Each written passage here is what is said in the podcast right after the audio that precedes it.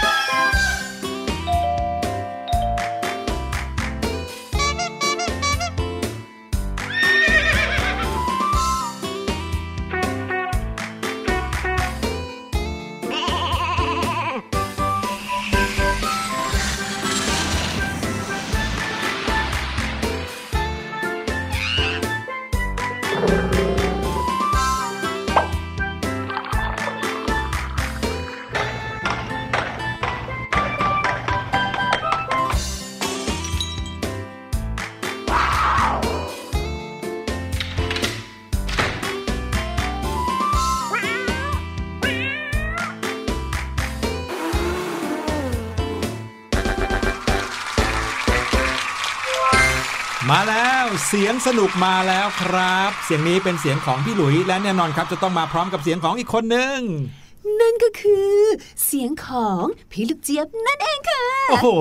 วันนี้มาสวยผิดปกตินะครับพี่ลูกเหเจี๊รยบอคะ ไม่ก็กลัวน้องๆจะเบื่อไงไหนๆรายการของเราก็ชื่อว่าเสียงสนุก เราก็ต้องพยายามที่จะแบบว่าปรับ เปลี่ยนหรือว่าดัดแปลงเสียงไปบ้างอะถ้าอย่างนั้นพี่หลุยบ้างวันนี้เอามา สวัสดีครับน้องๆ เออ วันนี้พี่หลุยมาแล้วพร้อมกับอีกคนหนึ่งก็คือพี่ลูกเจี๊ยบครับ ถึงขั้นต้องดมยาดมเลยอะอย่างนี้พอพอได้ไหมก็ได้นะคะพี่เลย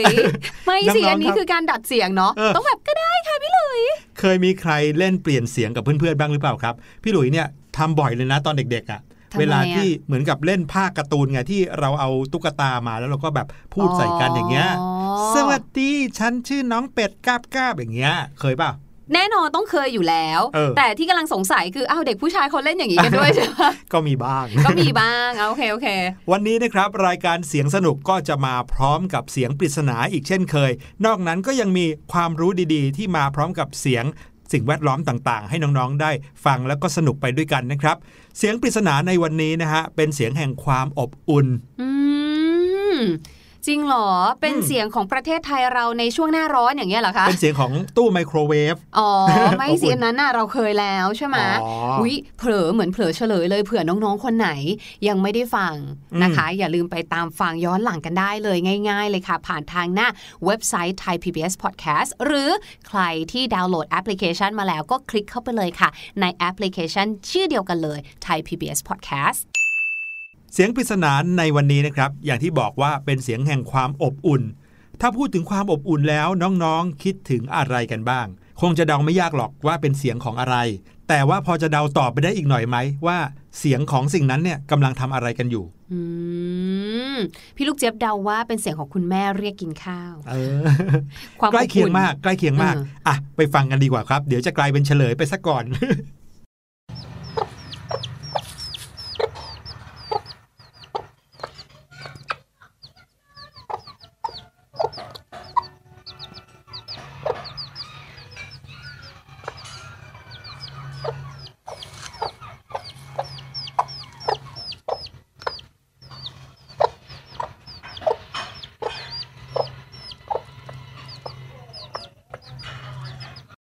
อะ ฟังแล้วก็ยิ้มตามเหมือนกับพี่หลุยหรือเปล่า พี่ลูกเจี๊ยบฟังแล้วรู้สึกยังไงบ้างฮะขมวดคิ้วค่ะทำไมฮะ สงสัยไงอืมว่าคืออะไร เออ อบอุ่นตรงไหนใช่ไหมใช่ถูกต้อง อะน้องๆล่ะครับ ฟังแล้วรู้สึกเหมือนพี่หลุย หรือว่ารู้สึกเหมือนกับพี่ลูกเจี๊ยบครับ ให้เดากันไปก่อน แต่ว่าตอนนี้ได้เวลาที่เราจะพาน้องๆไปเที่ยวกันแล้วครับอืมวันนี้พวกเราจะขึ้นยานลงไปลึกถึงใจกลางต้นไม้กันเลยครับ โอ้โหพี่ลูกเจี๊ยบต้องแปลงร่างเป็นหนอนก่อนไหมคะไส้เดือนอย่างเงี้ย ไม่ต้องถึงขั้นต้องแปลงร่างหรอกครับ แค่กินยาย่อส่วนไปด้วยกันเฉยอืมๆอ่าขึ้นยานลำนี้พี่หลุยขอยืมมาจากโดราเอมอน ขึ้นยานลำนี้แล้วก็ย่อส่วนไปด้วยกัน ไปตะลุยอาณาจักรของต้นไม้กันครับ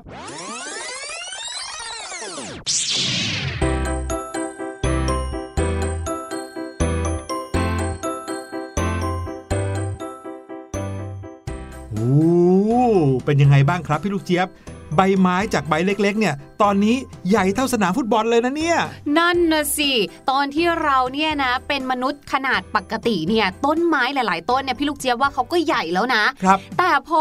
ลดขนาดตัวเราเองมาเหมือนมดแบบเนี้ยอืมรู้เลยว่าแม้แต่รากต้นไม้ที่เราเคยเห็นเป็นฝอยๆ เนี่ยครับนี่ก็ใหญ่อยู่นะ ใช่อย่างพี่หลุยเนี่ยชอบกินผักกาดมากเลยนะครับ มองไปทางซ้ายสิครับพี่ลูกเจี๊ยบผักกาดตอนนี้ใหญ่เท่าเสาธงเลยอะว้าว พี่ลูกเจี๊ยบรู้สึกว่าอยากจะเข้าไปขดตัวนอน ตอนนี้รู้สึกเหมือนตัวเองเป็นปลานีโมกับปะการังยังไงอย่างนั้นเลยอะวันนี้นะครับที่พาน้องๆมารู้จักกับโลกของต้นไม้ ไม่ใช่จะพาไปรู้จักชนิดของต้นไม้หรอกนะครับ แต่อยากจะพามาดูกระบวนการหรือว่าระบบอย่างหนึ่งของต้นไม้ ที่เป็นสิ่งที่ต้นไม้มีเหมือนเราเลย นั่นก็คือการดูดซึมอาหารอย่างเงี้ยเหรอคะอ้าวพี่ลูกเจี๊ยบใช้การดูดซึมเหรอครับเวลากินอาหารเนี่ยอ้าวก็ลำไส้ไงลำไส้อ๋อดูดซึมสารอาหาร นึกว่าใช้วิธีการดูดซึมเข้าทางผิวหนังยังยังยังต้นไม้เนี่ยนะครับเขาก็มีระบบหนึ่งที่คล้ายกับมนุษย์มาก ๆ เลย มนุษย์เราเนี่ยมีชีวิตอยู่ได้ก็ด้วยการหายใจใช่ไหมครับอ้ายหายใจเข้า หายใจออก ถูกต้อง ยิ่งเราหายใจก็ยิ่งแปลว่าเรามีชีวิต เมื่อไหรที่หยุดหายใจก็แปลว่าไม่มีชีวิต ถูกต้องค่ะต้นไม้ก็เหมือนกันครับ แต่เนื่องจากต้นไม้ก็คงจะไม่มีจมูก ไม่ได้มีเป็นเหมือนแหลมๆยื่นออกมาจากลำต้นหรือว่าใบ ที่ต้นไม้ต้องหายใจเหมือนมนุษย์อะก็เพราะว่ากระบวนการหายใจเนี่ยมีความสำคัญมากๆเลยนะครับ พี่ลูกเจี๊ยบน้องๆ เคยสงสัยไหมครับว่าทำไมคนเราต้องหายใจด้วย ไม่สงสัยเลยค่ะ เพราะว่าสมัยที่เรียนวิชาวิทยาศาสตร์เนี่ยพี่ลูกเจี๊ยบตั้งใจเรียนมากอื้อหือถ้าอย่างนั้นช่วยเฉลยน้องๆหน่อยครับ เพราะว่าการหายใจเนี่ยนะคะ เป็นการแลกเปลี่ยนก๊าซอย่างหนึ่งค่ะถามว่าแลกเปลี่ยนก๊าซไปทำไมก็นั่นน่ะสินี่ไง เราอะเอาออกซิเจนเข้าไปใช่ไหมคะ บรรดาก๊าซเหล่านี้นะคะ ก็จะไปเปลี่ยนเป็นพลังงานค่ะ ให้เราเนี่ยสามารถที่จะเคลื่อนไหวคิด พูดว่ายน้ำทำได้ทุกกิจกรรมเลยค่ะ พูดง่าย ๆเลยนะว่าเหมือนกับชาร์จแบตให้เราเนี่ยเคลื่อนไหวทำอันนู้นอันนี้อันนั้นได้ ออกซิเจนที่เราสูดเข้าไปในปอดเนี่ยนะครับ มันจะถูกไปเปลี่ยนเป็นพลังงาน ถูกต้องค่ะ เหมือนกันกับรถยนต์เลยนะครับ ที่เราจะต้องเติมน้ำมันให้เขาเนี่ยก็เพื่อที่จะได้ให้น้ำมันนั้นไปทำกระบวนการเผาไหม้แล้วก็ทำให้รถนั้นเคลื่อนไปข้างหน้าได้ แล้วก็ไม่ใช่เพียงแค่มนุษย์ที่จะต้องหายใจ เหมือนอย่างที่พี่หลุยบอกเมื่อกี้นี้นะครับว่าต้นไม้ก็ต้องหายใจเหมือนกัน ในเมื่อพืชก็ต้องการการหายใจเข้าไป เพื่อที่จะเอาไปเปลี่ยนเป็นพลังงานเหมือนกัน แล้วพืชหายใจทางไหนหูยอีกแล้ว พี่หลุยเนี่ยนะ จะต้องไม่ยอมตั้งใจเรียนวิชาวิทยาศาสตร์สมัยเด็กๆ แน่ๆเลย พี่ลูกเจี๊ยบว่าน้องๆก็รู้ก็ตอบได้เหมือนกันใช่ไหมคะ เพราะฉะนั้นเราบอกพี่หลุยพร้อมกันเลยค่ะ พืชเนี่ยเขาก็หายใจทางใบยังไงล่ะพี่หลุยอืมใบไม้เนี่ยนะคะเขาจะมีรูเล็กๆๆๆๆจำนวนมากเลยค่ะ เพื่อที่จะรับออกซิเจนเข้าไปยังไงล่ะ แล้วเขาก็จะเปลี่ยนออกซิเจน หรือว่าเปลี่ยนก๊าซพวกนี้นะคะ เป็นพลังงานเคมีไง อืมพี่ลูกเจี๊ยบนี่ก็ถือว่าเป็นเด็กตั้งใจเรียนวิทยาศาสตร์เหมือนกัน แน่นอนค่ะ แต่ยังตั้งใจเรียนไม่ที่สุด อ้าวเดี๋ยวทำไมล่ะ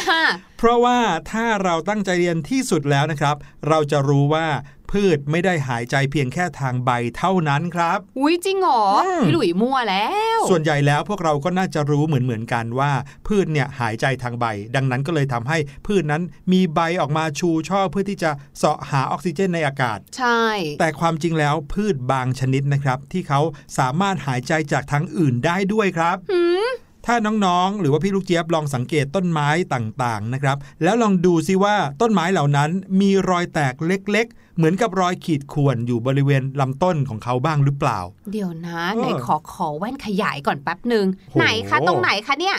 ต้นไม้เหล่านี้จะมีเหมือนกับเห็นไหมอ๋อเห็นขีดๆไหมอ๋ออ๋ออ๋อเนี่ยเหรอคะ ใช่แล้วครับ รอยแตกเล็กๆ แบบนี้เนี่ยนะครับ บางรอยก็มองดูเหมือนกับรอยแตกของเปลือกไม้ธรรมดา แต่ว่าเจ้ารอยที่ว่านี่นะครับ สามารถมองเห็นได้ด้วยตาเปล่าตามลำต้นนะครับของพืชบางชนิดอย่างมะยม ต้นชบา ต้นชมพูพันทิพย์เหล่านี้จะเห็นได้เลยว่า จะมีลำต้นที่มีลักษณะแตกเป็นเส้นๆ ตรงนี้นะครับเรียกว่าเลนติเซลครับ ซึ่งเจ้าเลนติเซลนี่แหละ คือจุดที่ทำให้ออกซิเจนสามารถไหลเข้าสู่ลำต้น แล้วก็เกิดการหายใจได้โดยไม่ต้องผ่านใบเลย อืม คุณครูต้องลืมบอกพี่ลูกเจี๊ยบเรื่องนี้แน่ๆเลนั่นยไปโทษคุณครูซะอย่างนั้นการหายใจผ่านทางช่องทางอื่นนอกจากใบเนี่ยไม่ได้เกิดขึ้นเฉพาะที่ลำต้นเท่านั้นนะครับสำหรับพืชบางชนิดนะครับ เราสามารถเห็นรอยแตกเลนติเซลเหล่านี้ได้ แม้แต่ในบริเวณรากหรือว่ากิ่งเล็กๆ ของเขาด้วยครับอืมบอกได้เลยนะครับว่าพืชเนี่ยไม่ยอมยืมจมูกคนอื่นหายใจจริง ถูกๆต้องหายใจทางค่ะใบไม่ได้ก็หายใจทางลำต้น เก่งเนอะหายใจทางลำต้นไม่พออ้าวไปหายใจทางรากได้ด้วย นั่นนะสิอืมคะพี่ลูกเจี๊ยบก็นึกว่ารากเนี่ยมีไว้ดูดซึมสารอาหารอย่างเดียวซะอีก เปรียบเสมือนกับเขามีจมูกอยู่ทั่วตัว พี่ลูกเจี๊ยบลองนึกอุ๊ยภาพนึกตัวเองภาพมีจมมีจมูกอยู่ทั่วตัวนั่สินครับนะสิน่ากลัวจังเลยอะค่ะนั่นก็แปลว่าพืชเขามีศักยภาพในการหายใจได้มากกว่าคนอีกนะ ไหนๆนะคะ เราก็พูดถึงเรื่องของการหายใจหรือว่าระบบหายใจแล้วนะ พี่ลูกเจี๊ยบเองเนี่ยก็มีเรื่องราวสนุกๆอยากจะมาเล่าให้ทั้งน้องๆชาวเสียงสนุก แล้วก็พี่หลุยฟังเหมือนกันเอ้ค่ะยมาเลยมาเลย นั่นก็คือเรื่องของขั้นตอนกระบวนการหายใจอืมน้องๆรู้หรือไม่คะว่ากระบวนการหายใจเนี่ยนะคะ สามารถแบ่งออกได้เป็น 2 ขั้นตอนค่ะ อันแรกนะคะเราเรียกว่าการหายใจภายนอกเซลล์ค่ะ ก็คือการนำอากาศเนี่ยเข้าสู่เซลล์หรือเข้าสู่ร่างกาย ก่อนที่จะเกิดการแลกเปลี่ยนก๊าซระหว่างสิ่งแวดล้อมกับอวัยวะที่ใช้ในการหายใจ ยกตัวอย่างเช่น ปอด เหงือก ผิวหนัง แล้วก็ปากใบของพืชค่ะอืมแบบที่สองนะคะก็คือ การหายใจภายในเซลล์นั่นเองค่ะ การหายใจภายในเซลล์เนี่ยนะคะก็คือขั้นตอนของการย่อยสลายสารอาหาร เพื่อให้ได้มาซึ่งพลังงานค่ะ เป็นกระบวนการที่ต้องอาศัยออกซิเจน และปฏิกิริยาทางเคมีที่สลับซับซ้อนค่ะ แน่นอนค่ะ สิ่งมีชีวิตบางชนิดเนี่ยก็ไม่ได้จำเป็นต้องมีกระบวนการหายใจครบทั้งสองขั้นตอนหรอกค่ะ สิ่งมีชีวิตเซลล์เดียวบางอย่างนะคะ เช่น สาหร่ายเซลล์เดียวหรือว่าจุลินทรีย์เนี่ยสามารถอาศัยขั้นตอนการหายใจภายในเซลล์เพียงขั้นตอนเดียวก็ได้แล้ว เพื่อมีชีวิตอยู่ค่ะ โอ้โห แล้วอย่างพี่ลูกเจี๊ยบเนี่ยหายใจกี่ขั้นตอนครับ พี่ลูกเจี๊ยบเนี่ยหายใจหลายขั้นตอนมากเลยเพราะว่าแก่แล้ว รวมไปถึงบางทีจมูกอาจจะอุดตันจากน้ำมูกได้ ถูกต้ก็องทำให้ค่ะเราจะต้องหายใจเยอะหน่อยนะครับ ใช่ พูดถึงการหายใจแล้วเนี่ยทำให้พี่หลุยนึกถึงการทำสมาธินะอืมเพราะว่าเวลาที่เราทำสมาธิเนี่ยส่วนใหญ่แล้วคนที่เขาสอนการทำสมาธิ หรือว่าพระสงฆ์ที่สอนให้เราทำสมาธิ ท่านมักจะพูดถึงเรื่องของการหายใจเข้า หายใจออก ใช่ ในขณะที่เราหายใจเข้าเนี่ยนะครับ ในปอดของเราภายในร่างกายของเราก็จะมีการแลกเปลี่ยนก๊าซนะครับ แต่ถ้าเกิดว่าจิตใจของเราจดจ่ออยู่ที่การหายใจเข้า นึกภาพลมหายใจที่เข้าผ่านจมูกไปสู่ร่างกาย แล้วก็เห็นภาพลมหายใจที่แลกเปลี่ยนก๊าซแล้วออกมาจากร่างกาย เรียกว่าการหายใจออกเนี่ยจะทำให้เรามีสมาธิ เพราะว่าจิตใจเราจะจดจ่ออยู่กับสิ่งใดสิ่งหนึ่ง และจะทำให้ทำอะไรเราก็สามารถทำได้อย่างมีสติ เพราะว่าเรามีสมาธิจากการจดจ่อนี่เองครับแต่ว่าอวัยวะที่ใช้ในการแลกเปลี่ยนก๊าซของสิ่งมีชีวิตเนี่ยนะ น้องๆ รู้หรือไม่คะว่าสามารถแบ่งออกได้เป็นถึง 4 ประเภทเลยนะสี่เลยเหรอ ใช่ อย่างแรกนะคะก็คือ พื้นผิวของร่างกายของเรานั่นเองแหละค่ะ สิ่งมีชีวิตที่ใช้พื้นผิวของร่างกายในการแลกเปลี่ยนก๊าซเนี่ยนะคะ ก็คือใช้ผิวหนังทั่วตัวนั่นแหละค่ะอืมเป็นพื้นที่หายใจอ๋อครับ ที่เคยโดนแซวพี่ลูกเจี๊ยบเคยโดนแซวว่าหายใจผ่านทางผิวหนัง จริง ๆ แล้วมันมีอยู่จริงนะคะ สิ่งมีชีวิตเหล่านั้นยกตัวอย่าง เช่นค่ะ บรรดาไส้เดือนดินครับพยาธิตัวแบนพวกเนี้ยค่ะ เขาจะสามารถแลกเปลี่ยนก๊าซได้ผ่านทางผิวหนัง มาถึงอวัยวะอย่างที่สองค่ะ ก็คือเหงือกนั่นเองโหพูดแบบนี้น้องๆต้องนึกภาพสัตว์ตัวหนึ่งออกเลยแหละครับสัตว์ที่หายใจผ่านทางเหงือกนั่นคือ ปลาครับ ถูกต้องค่ะ ไม่ว่าจะเป็นปลากุ้ง ปลาดาวหนอนทะเลพวกนี้นะคะ เขาก็จะใช้เหงือกค่ะ ในการทำหน้าที่แลกเปลี่ยนก๊าซออกซิเจนที่ละลายอยู่ในน้ำให้กลายเป็นพลังงานในร่างกายของตัวเองนะคะ อวัยวะอย่างที่ 3 ค่ะก็คือท่อลม อวัยวะแบบนี้นะคะจะพบมากในแมลงค่ะ โดยเริ่มจากบริเวณกลางลำตัวที่มีท่อลมขนาดใหญ่ แล้วก็แตกแขนงเป็นท่อขนาดเล็กค่ะ พวกนี้นะคะแมลงก็จะใช้ในการหายใจเอาออกซิเจนเข้าไปนั่นเองค่ะ ยกตัวอย่างเช่น บรรดาจิ้งรีตั๊กแตนอะไรแบบนี้นะคะ และอย่างสุดท้ายที่มนุษย์เราใช้นั่นเองก็คือปอด เป็นหนึ่งอวัยวะที่ใช้ในการหายใจของสัตว์ชั้นสูงที่อาศัยอยู่บนบกโดยทั่วไปนะคะ ก็เป็นระบบการแลกเปลี่ยนก๊าซที่เซลล์ต่างๆ ในร่างกายเนี่ยไม่ได้สัมผัสอากาศภายนอกโดยตรง เพราะว่าเราสูดหายใจเอาอากาศเข้าไปใช่ไหมครับอากาศก็จะถูกส่งผ่านเข้ามาทางรูจมูกทางหลอดลม ก่อนที่จะเดินทางเข้าสู่ปอดของเรานั่นเองค่ะ โอ้โหกระบวนการหายใจของมนุษย์ หรือว่าสิ่งมีชีวิตต่างๆเนี่ยก็เรียกได้ว่าซับซ้อนพอสมควรเหมือนกันนะครับค่ะ เอาละครับ โอ้โห ตอนนี้พี่หลุยรู้สึกว่ารู้จักเจ้าต้นไม้เป็นอย่างดี แต่ถ้าอยู่ไปอีกสักนิดนึงเนี่ยจะเริ่มเห็นจมูกงอกออกมาจากใบไม้จริงๆซะแล้ว ถ้าอย่างนั้นพวกเราขยายตัวกลับไปเหมือนเดิมดีกว่านะครับ ได้เลยค่ะ แถมนะคะพี่ลูกเจี๊ยบเนี่ยอยากที่จะลงน้ำแล้วล่ะค่ะแล้วก็หิวน้ำด้วย ถ้าอย่างนั้นเดี๋ยวพาน้องๆนะคะ ไปฟังเพลงนี้ด้วยเลยกับเพลงที่ชื่อว่า น้ำเปล่า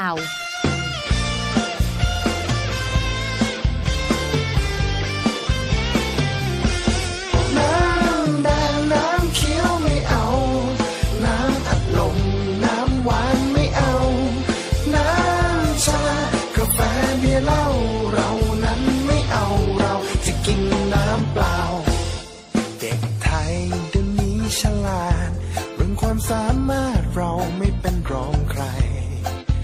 พวกเรานั้นอนามัจะเลือกอะไรมันต้องเป็นของดี ออกกำลังกายทุกวัน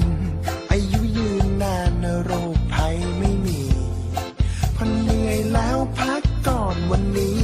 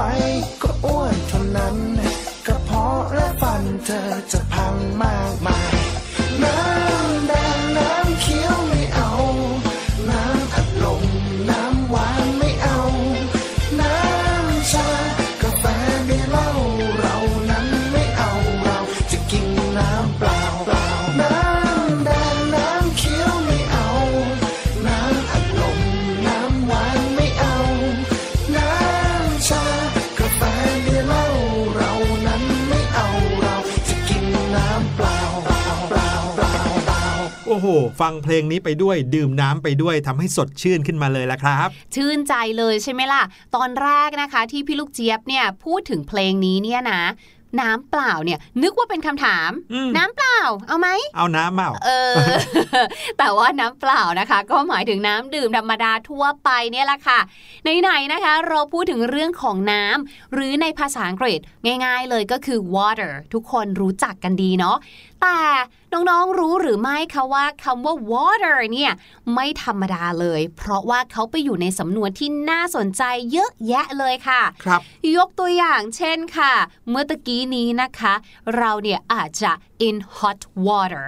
ฟังดูน่าจะหมายถึงอะไรคะอยู่ In ใน hot น้ำร้อน water ไงอยู่ในน้ำร้อนใช่ไหมแต่ว่ามันไม่ได้หมายถึงการอยู่ในน้ำร้อนแบบนั้นค่ะอ้าวแต่หมายถึงสภาวะจิตใจหรือว่าเวลาที่เราเนี่ยนะคะกำลังมีเรื่องเดือดเนื้อร้อนใจ หรือว่าแบบกำลังประสบหรือว่าเจอปัญหาอะไรใหญ่ๆครับทำให้เรารู้สึกแบบว่าเออเดือดเนื้อร้อนใจอะ่ะอืมมันก็เลยเป็น in hot water นะคะ เช่นค่ะ I was in hot water after I broke glasses I was in hot water after I broke glasses โอ้โห ตอนนี้เนี่ยพี่ลูกเจี๊ยบเนี่ยกำลังรู้สึกว่าใจตุ๊บตุ๊บต่อมต่อมรู้สึกเหมือนตัวเองเนี่ยกำลังเจอกับเรื่องใหญ่แล้วหลังจากที่ทำแก้วแตกไปหลายใบเลยเนี่ยค่ะ ถือมาไม่ระมัดระวัง เทกระจาดแตกหมดเลย นั่นน่ะสิ จะถามอยู่พอดีเลยไปทำอีท่าไหนแตกทีหนึ่งหลายใบเลยนะเนี่ย มาถึงอีกอันหนึ่งค่ะ เมื่อกี้นี้เรานะคะ in hot water ไปแล้ว เรามาที่ cold water กันบ้างดีกว่าค่ะ กับสำนวน throw cold water on something throw cold water on something คำว่า throw เนี่ยแปลว่าสาดหรือว่าโยนครับสาดน้ำเย็นไปที่ใครคนใดคนหนึ่ง หรือไปที่เรื่องใดเรื่องหนึ่งค่ะอืมนึกถึงสงกรานต์เลยอะ เออ ดูเหมือนน่าจะเย็นสบายใช่ไหม แต่ว่าสำนวนนี้นะคะ throw cold water on something เนี่ยหมายถึงการไม่อนุญาตค่ะ ไม่อนุญาตแล้วเกี่ยวอะไรกับน้ำเย็นล่ะครับ มันก็จะทำให้เราเห็นภาพค่ะว่าเวลาที่เราเนี่ยโดนสาดน้ำเย็นใส่เราก็จะหยุดชะงักเลยใช่ไหมคะอ๋อเราจะหยุดทำสิ่งใดสิ่งหนึ่ง เขาก็เลยเปรียบเทียบแบบนี้ค่ะว่า การที่เราใช้สำนวนว่า throw cold water on something เนี่ยหมายถึงการไม่อนุญาตให้ทำอะไรบางอย่างค่ะอืมคือเบรกเลย ถูกต้องค่ะ ยกตัวอย่างเช่นนะคะ Stop throwing cold water on this presentation Stop throwing cold water on this presentation นี่เลิกพูดหรือว่าเลิกทำอะไรให้การ present งานของเราเนี่ยมันไม่ราบรื่นสักทีได้ไหม ถ้าเกิดว่าเธอไม่เห็นด้วยไม่ชอบเนี่ยนะ ก็นั่งเงียบๆได้ไหมอะ นั่งฟังไปก่อนได้มาแล้วค่อยถามอะไรแบบเนี้ย อืม อันนี้เชื่อว่าหลาย ๆ คนคงจะเคยเจอมาบ้างนะ ในการ present อะไรในห้องเรียน แล้วก็รู้สึกว่าเพื่อนไม่ฟังเลย แถมยังรบกวนการ present ของเราด้วยถูกก็สามารถต้องใช้สำนวนนี้ได้เนาะใช่แล้วค่ะ throw cold water on something นั่นเองค่ะ มาถึงอันสุดท้ายค่ะ อันนี้พี่ลูกเจี๊ยบจำได้ว่ามีเพลงชื่อนี้ด้วยนะ คือ water under the bridge water under the bridge ถ้า แปลตรงตัวนะคะ ก็คือน้ำที่อยู่ใต้สะพานอืมมันเป็นยังไงครับน้ำที่อยู่ใต้สะพาน น้ำที่อยู่ใต้สะพานนะคะ หรือว่า water under the bridge เนี่ยเป็นสำนวนที่หมายถึงให้เราเนี่ยนะคะ ปล่อยเรื่องราวเนี่ยไว้ข้างหลัง ให้เรารู้จักการให้อภัยหรือว่าลืมบางสิ่งบางอย่างค่ะ ยกตัวอย่างเช่นนะคะ I was really angry with Pilui at that time but now it just seems like water under the bridge I was really angry with Pilui at that time but now it just seems like water under the bridge โอ้โห ตอนนั้นนะนะ พี่ลูกเจี๊ยบโกรธพี่หลุยมาก ๆ เลยนะ แต่ว่าตอนนี้เนี่ยนะ มันก็เป็นอดีตไปแล้วแหละ ผ่านไปแล้ว ผ่านไปละทำอะไรไม่ได้แล้วนะคะ พี่ลูกเจี๊ยบก็ให้อภัยพี่หลุยไปละ ถือว่าเรื่องเรื่องนั้นเนี่ยเป็น water under the bridge ไปแล้วก็คือ เป็นน้ำที่อยู่ใต้สะพานที่เรามองไม่เห็น แล้วก็เป็นน้ำนิ่งๆ ก็คือเราให้อภัยแล้วเราปล่อยวางแล้วช่างมันแล้ว อ๋อโอ้โห ขอบคุณพี่ลูกเจี๊ยบมากๆเลยนะครับ ที่ปล่อยเรื่องราวในอดีตเอาไว้ทำให้เราเนี่ยยังคงดีต่อกันแบบนี้ครับ ยินดีมากๆเลยค่ะพี่หลุย พี่หลุยแค่ต้องซื้อขนมเกี๊ยวซ่ามาให้พี่ลูกเจี๊ยบกินบ่อยโอ้โห เอางั้นเลยเหรอๆใช่เออเรื่องกินของพี่ลูกเจี๊ยบเรื่องใหญ่ โอเค ถ้าอย่างนั้นพี่หลุยขอตัวน้องๆ แล้วก็พี่ลูกเจี๊ยบนะครับ ออกไปหน้าปากซอยไปซื้อเกี๊ยวซ่าก่อน ซื้อมากินเองด้วย อุ๊ย เดี๋ยวก่อนใจเย็นๆค่ะ เพราะว่าเราเนี่ยนะคะยังมีเสียงปริศนาที่ต้องมาเฉลยให้น้องๆค่ะ แต่ก่อนที่จะไปเฉลยนะคะ เดี๋ยวเราให้น้องๆเนี่ยไปฟังเสียงปริศนาของเรากันอีกครั้งหนึ่งดีกว่าค่ะ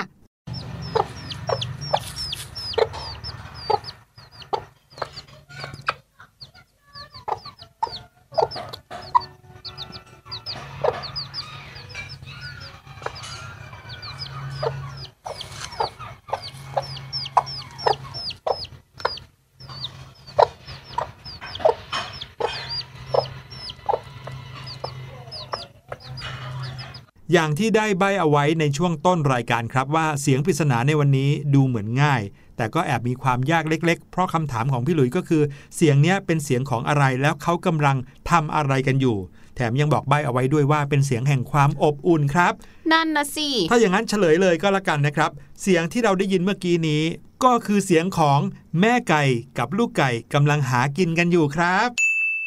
อือหือออ่า มีใครนึกภาพออกบ้าง แม่ไก่เวลาที่เขาอยู่ตรงใต้ถุนบ้านเนาะเขาก็จะคุยเคียหาของกิน ในขณะเดียวกันเขาก็จะเรียกลูกของเขาเนี่ยมากิน เจ้าลูกไก่ก็วิ่งไปรอบๆแม่ไก่แล้วก็ร้องจิ๊บจิ๊บจิ๊บจิ๊บจิ๊บจิ๊บแบบเนี้ย เหมือนพี่ลูกเจี๊ยบเลยที่ชอบร้องจิ๊บจิ๊บจิ๊บจิ๊บแบบนี้นะครับ พี่ลูกเจี๊ยบจะร้องหิวหิวหิวหิว แต่ก็จะได้ความอบอุ่นของแม่ลูกไก่คู่นี้ละครับ เป็นยังไงกันบ้างคะ พอจะเดาถูกกันบ้างหรือเปล่าเนาะสำหรับรายการเสียงสนุกวันนี้ หมดเวลาลงเรียบร้อยแล้ว พบกันได้ใหม่ EP หน้า วันนี้ลาไปก่อน สวัสดีครับ สวัสดีค่ะ สบัดจินตนาการ สนุกกับเสียง เสริมสร้างความรู้ในรายการ